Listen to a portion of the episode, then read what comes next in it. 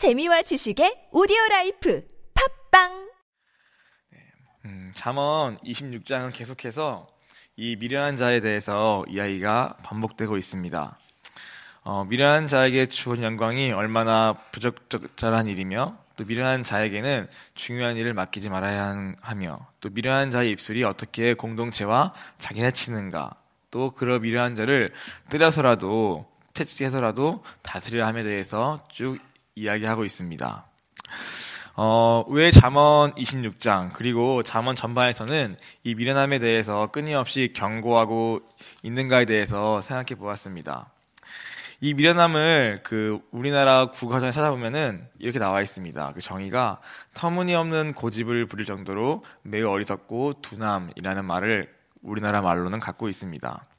즉 미련하다는 것은 그 안에 고집스럽다 또 둔하다라는 의미를 내포하고 있는 것을 보게 됩니다. 또 히브리 언어로는 캐시라고 해서 살찐이라는 의미를 갖고 있습니다. 어, 여기서 이렇게 고집스럽다, 또 둔하다, 살찌다라는 이러한 말들은 사실은 우리의 어떤 외형적인 얘기보다도 우리의 바로 이 마음에 대한 이야기임을 우리는 볼 수 있습니다. 즉, 이 미련하다는 것은 근본적으로 우리의 이 마음에 대한 이야기인데, 우리의 마음이 바로 이 나로 가득 차서 그 나를 주장하고 고집하기 때문에 결국에는 하나님께 대하여 또 하나님의 뜻에 대하여 진리에 대하여 둔하여진 마음의 상태를 말하는 것입니다. 그 나로 인해서 비대해지고 살찐 나의 마음 때문에 결국에는 하나님의 뜻에 무관, 무관심하게 되고 그 뜻과 멀어지게 되고 그 하나님 뜻에 둔감해지게 된 그 마음의 상태에 대해서 오늘 잠언은 미련한 자와 같다, 미련하다라고 이해하고 있는 것 같습니다. 그 미련함에 대해서 오늘 본문은 크게 두 가지를 말하고 있습니다. 첫 번째는 11절에 보면은 미련한 것을 거듭하여서 반복하는 것을 말하고 있고 또 두 번째는 12절에 스스로 지혜롭게 여기는 자가 가장 미련한 것이다 라고 해서 이 두 가지를 말하고 있습니다. 이 두 가지는 음, 미련한 자의 특징과 또 원인이라고 볼 수 있습니다. 즉 미련한 자는 끊임없이 자기 미련함을 또 반복하고 반복할 수밖에 없게 되는데 그것은 다른 이유가 아니라 바로 그 마음 자체가 스스로 높아져 있어서 하나님 말씀과 다른 어떤 겉면보다 자기 스스로를 가장 높게 여기는 그 지혜롭게 여기는 그 마음 때문에 사실은 자기 스스로를 바꿀 여지도 그 어떤 말을 듣고 겉면을 듣고 지혜를 듣고 자기를 수정할 수 있는 여지도 느끼지 못하기 때문에 결과적으로 그것을 반복할 수밖에 없는 것이라고 오늘 자한 말씀은 말씀하고 있는 것입니다. 어, 11절은 이야기합니다. 개가 그 토한 것을 도로 먹는 것이 같이 미련한 자는 그 미련한 것을 거듭 행한다. 이야기합니다. 미련한 자의 첫 번째 특징은 바로 이 미련함을 깨닫지 못하고 그것을 반복해서 행하는 것에 있다고 말씀하고 있습니다. 그렇다면은 왜 반복해서 그 미련함을 행하게 되는 것일까요? 그것은 좀 전에 제가 언급한 것처럼 바로 그 근본적으로는 자기 스스로를 지혜롭게 여기는 그 마음 때문인데 오늘 그 마음의 태도가 어떻게 드러나는가 하면은 사실은 바로 듣지 않는 것에서 드러난다고 생각했습니다. 어, 제가 이제 대학부를 맡고 있는데 대학부 사랑방을 하면서 매주 어, 보면은 어, 동일한 문제로 자기 문제를 꺼내놓을 때가 많이 있습니다. 그러면은 우리는 같이 이렇게 건면하게 됩니다. 아, 그렇다면은 이번 주에는 이 한 가지를 같이 해보자. 이 작은 것부터 한번 시작해보자. 너 막연하게 너무 크게만 어떤 정답을 그리지 말고 오늘 하루를 그 놓치지 말고 이 작은 것부터 우리 한번 시작해보면 어떨까라고 서로 건면을 하고 하게 됩니다. 어, 때로는 그 겉면이, 그 제시한 답이 너무 단순한 것 같고, 너무 쉬워 보여서 그 순간에는 정말 그런 걸까? 그렇게 하면 정말 바뀔까? 그렇게 하면 진짜 하나님 내가 더 알 수 있을까? 라고 반신반의 하면서도 네 라고 대답을 하게 됩니다. 그런데 그 다음 주, 또 그 다음 주에 와서는 사실 또 같은 고민을 들고 와서 답답해 자기 자신을 또 꺼내놓습니다. 그렇게 여러 번 하다 보니까 또 그러한 형제와 자매를 옆에서 또 보게 되고 또 보다 보니까 또 옛날의 제 모습을 돌아오면서 또 들게 된 생각은 이것이었습니다. 아, 정말 우리는 이 듣는 것이 너무 쉽지 않은 사람이구나. 아니, 진짜 우리는 안 듣는구나. 음, 너무 내 생각이 너무 강하고 또 내 방법이 너무 옳고 내가 그리는 그림이 너무 분명해서 어떤 또 어떤 이유건 간에 상관없이 그 겉면한 그 한 가지 그 작은 것부터 순종할 수 없기 때문에 그것이 앞에서 듣긴 들어도 내 마음에서 그것을 붙잡고 내 행동과 삶을 바꾸는 데까지는 이어지지 않기 때문에 사실은 또다시 자기의 생각과 방법 속에서 또 빙글빙글 돌다가 한 주 살다가 또 다음 주 되면은 같은 고민과 같은 이슈를 들고 나와면서 아, 나 안 바뀐다. 나는 어떻게 하는지 모르겠다라고 이야기하는 바로 우리가 진짜 있구나 생각을 하게 되었습니다.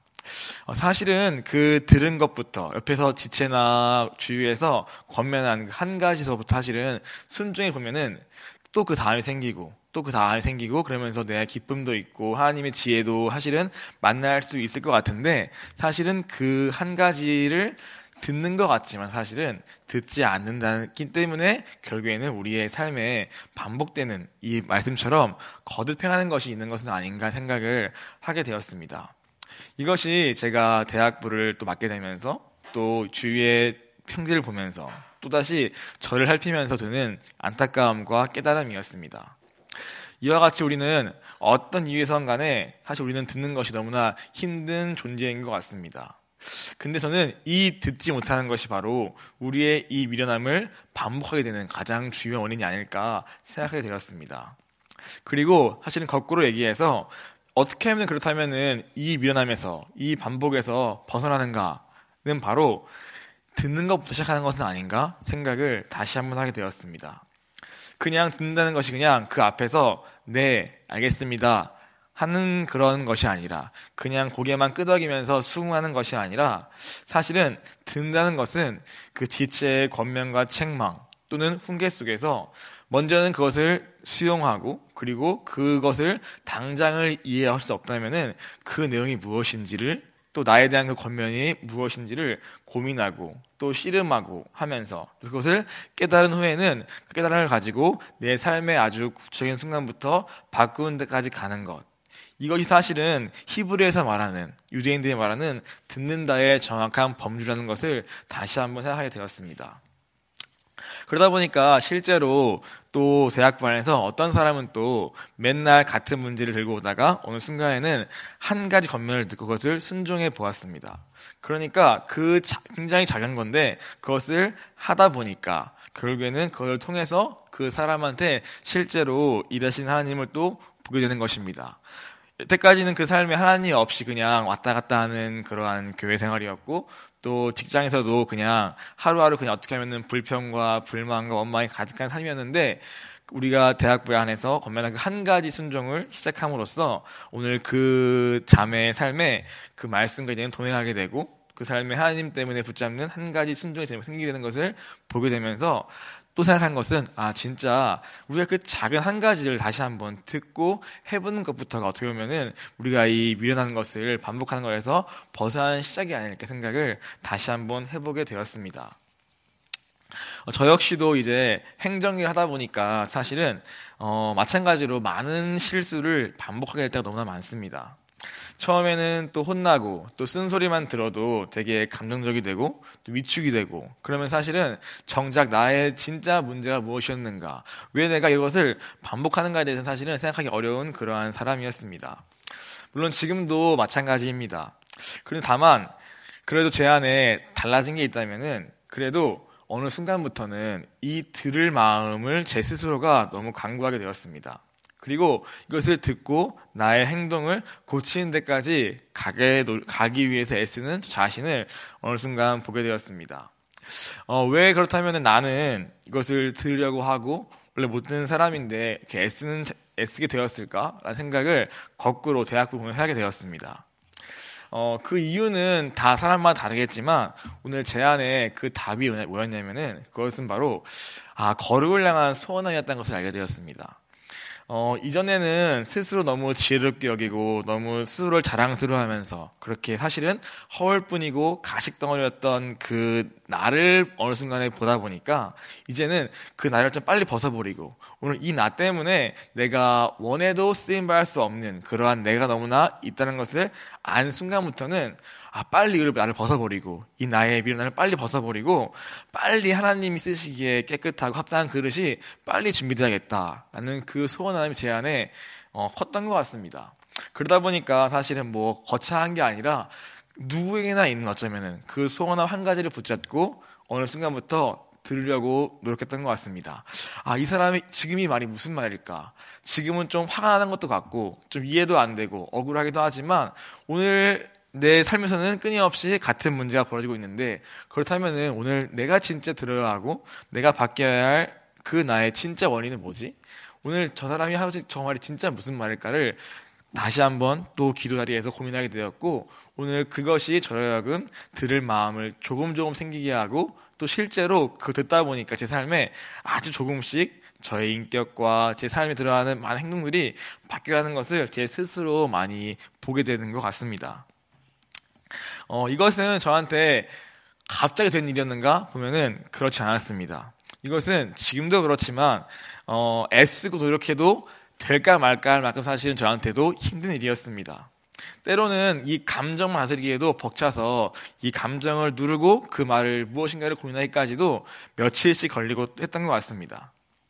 그런데 어, 오늘 아까 말했던 그 마음의 소원함, 나는 미련한 자요. 그러나 이것을 벗어나서 진짜 하나님 앞에 쓰임 받고 싶다는 그 소원함 하나를 붙잡고 씨름하면서 때론 물어가면서 했던 그 시간들 속에서 조금 조금씩 저의 반복되었던 아까 말한 것처럼 토한 것을 또 먹을 수밖에 없는데 그것을 조금씩 덜 먹게 되고 또 덜 하려 하는 자신을 많이 그래도 많이 보게 되는 것 같습니다. 음, 무슨 말이냐면은 오늘 이 11절 말씀처럼 우리는 끊임없이 미련함을 반복할 수밖에 없습니다. 그런데 오늘 그 미련함에서 어떻게 벗어나는가에 대한 그 시작이 오늘 제 개인적인 경험으로는 듣는 것에서부터 시작하는 거라는 생각을 하게 되었습니다. 듣는 거라는 것은 그냥 앞에서 듣는 것뿐 아니라 그것을 이해하고 또 이해한 거 가지고 내 아주 작은 것에서부터 순종하는 것. 해서부터 우리의 이 미련함에서부터 벗어나는 길이 아닐까 생각을 하게 되었습니다. 12절은 또 말씀합니다. 내가 스스로 지혜롭게 여기는 자를 보느냐? 그보다 미련한 자에게 오히려 희망이 있느니라. 이야기합니다. 12절은 이렇게 이야기합니다. 모든 사람은 미련한데, 근본적으로. 근데 가장 미련한 사람은 누구인가? 그 미련함의 끝은 무엇인가를 보니까 바로 모두 미련하나 자기 스스로가 그 미련한 줄을 모르고 스스로 지혜롭게 여기는 자라고 오늘 12절은 말씀하는 것입니다. 왜 그렇습니까? 어차피 모든 사람은 근본적으로 죄가 마음에 얽혀 있다 보니까 끊임없이 미련함을 번복하고 번복하고 사실은 그 미련함조차 알지 못합니다. 그런데 이 말씀처럼 그럼에도 불구하고 자기 스스로를 심지어는 지혜롭게 여기는 사람은 사실은 소망이 없다. 답이 없다라고 말씀하시는 것입니다.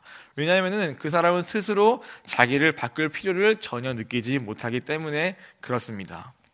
여기서 스스로라는 말은 원어로 그의 눈들에라는 말입니다.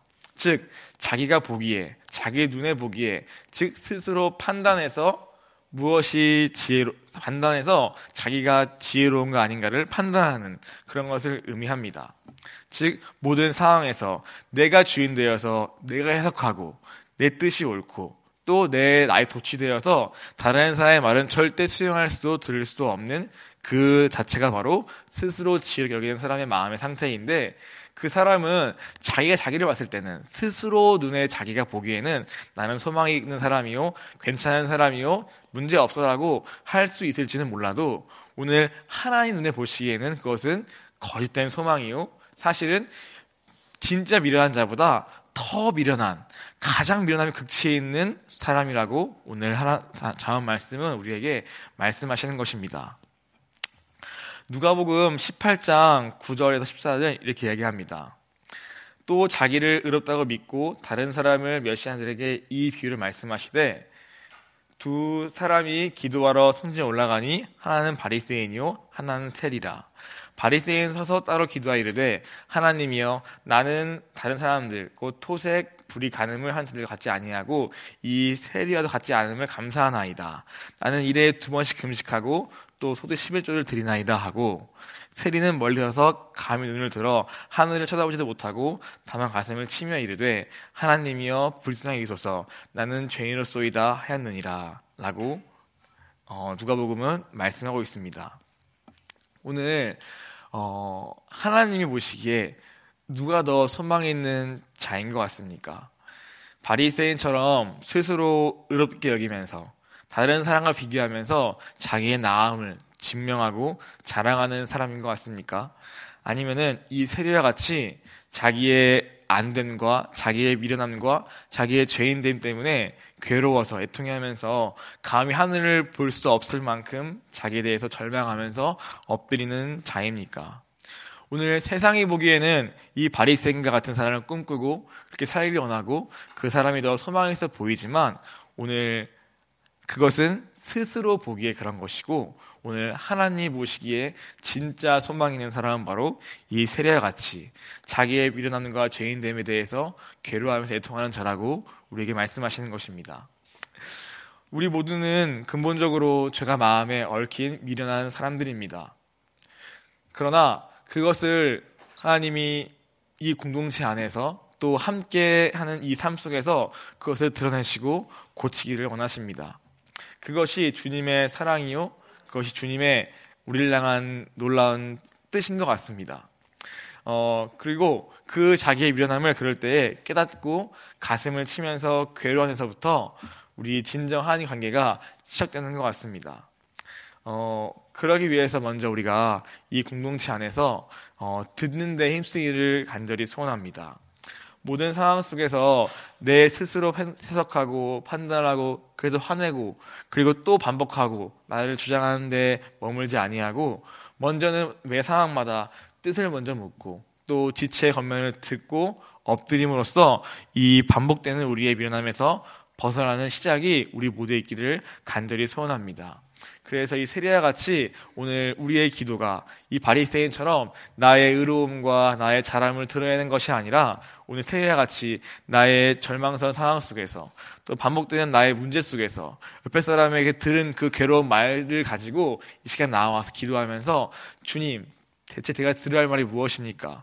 제가 무엇이 지금 문제입니까? 하나님, 제가 보기 원하고 고치기 원하고 깨닫기 원합니다. 그리고 그래서 내가 하루라도 빨리 주님이 쓰시기에 합당한 그릇으로 빚어지기를 소원합니다. 주님 일하여 주시옵소서 라고 기도하는 우리 모두가 되기를 간절히 소원합니다. 음, 이 시간 같이 기도하시겠습니다. 어, 하나님, 어, 오늘 이 세리와 같은 기도가 우리의 기도가 되기를 소원합니다. 영의 눈이 멀어서 나의 취해서 내 생각에 취해서 때로는 우리가 스스로 미련한 줄 알지 못하고 지혜롭게 여기면서 바리새인처럼 나의 의로움을 자랑하고 나의 11조를 자랑하고 나의 행동을 자랑한 자리에 있다면 주님 불쌍하게 주시옵시고 이 시간 다시 한번 주님의 은혜를 말미암아 이 말씀 속에서 내 자신을 돌아보게 하여 주옵시고 오늘 내가 반복할 수 있는 그 말들 속에서 화만 내고 아니라고 할 것만이 아니라 오늘 그 가운데 주님의 뜻이 무엇인가를 분별하여 깨달을 수 있는 그러한 정직하고 가난한 심령되게 하나님 인도하여 주시옵소서. 오늘 미련한 것이 우리의 살찐 마음을 말한다 말씀하셨습니다.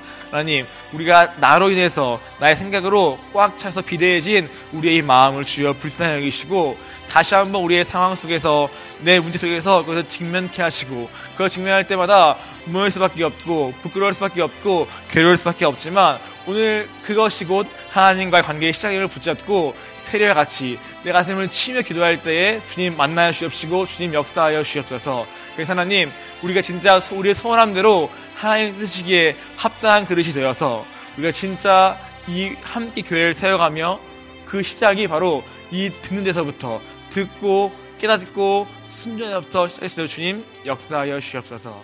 이 시간 주님을 크게 부르짖도록 하겠습니다.